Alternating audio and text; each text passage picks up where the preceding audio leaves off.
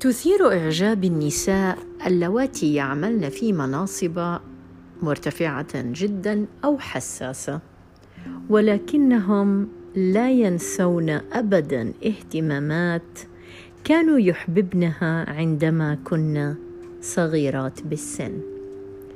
نقابل تلك النساء الجميلات في وجهة نظري اللواتي يتألقن في أماكن عملهن كنساء قويات ومحركات لتغيير المجتمع نحو الأفضل ليس لكونهن نساء ولكن لأنهن يتمتعن بقدرة كبيرة على التواصل مع الآخرين ويتمتعن بذكاء كبير يسمح لهن الحصول على ما هو مقدر لهن بالحصول عليه.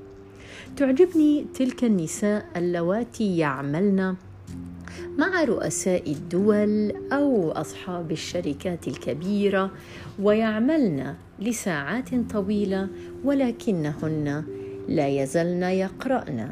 يحافظن على هواية جميلة على غرار اتخاذ الصور أو أو بستنا أو القيام بأمور قد تبدو للكثيرين بأنها بسيطة ولا ترقى ابدا إلى مستواهن المهني أو التعليمي.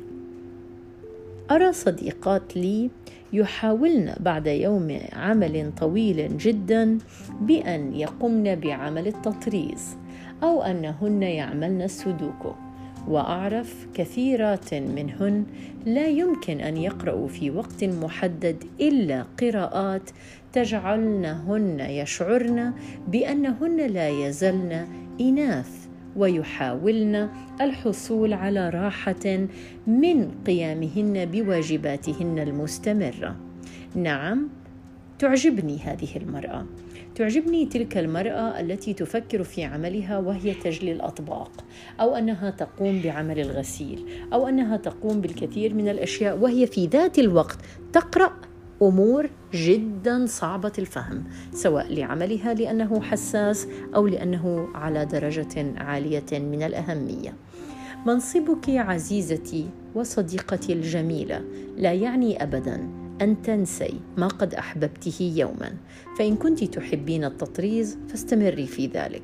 وإذا كنت أحيانا تقرأين القصص التي يعتقد البعض بأنها تافهة فاستمري في ذلك. لأن في ذلك قد يكون راحة كبيرة لكي تبدعي أكثر.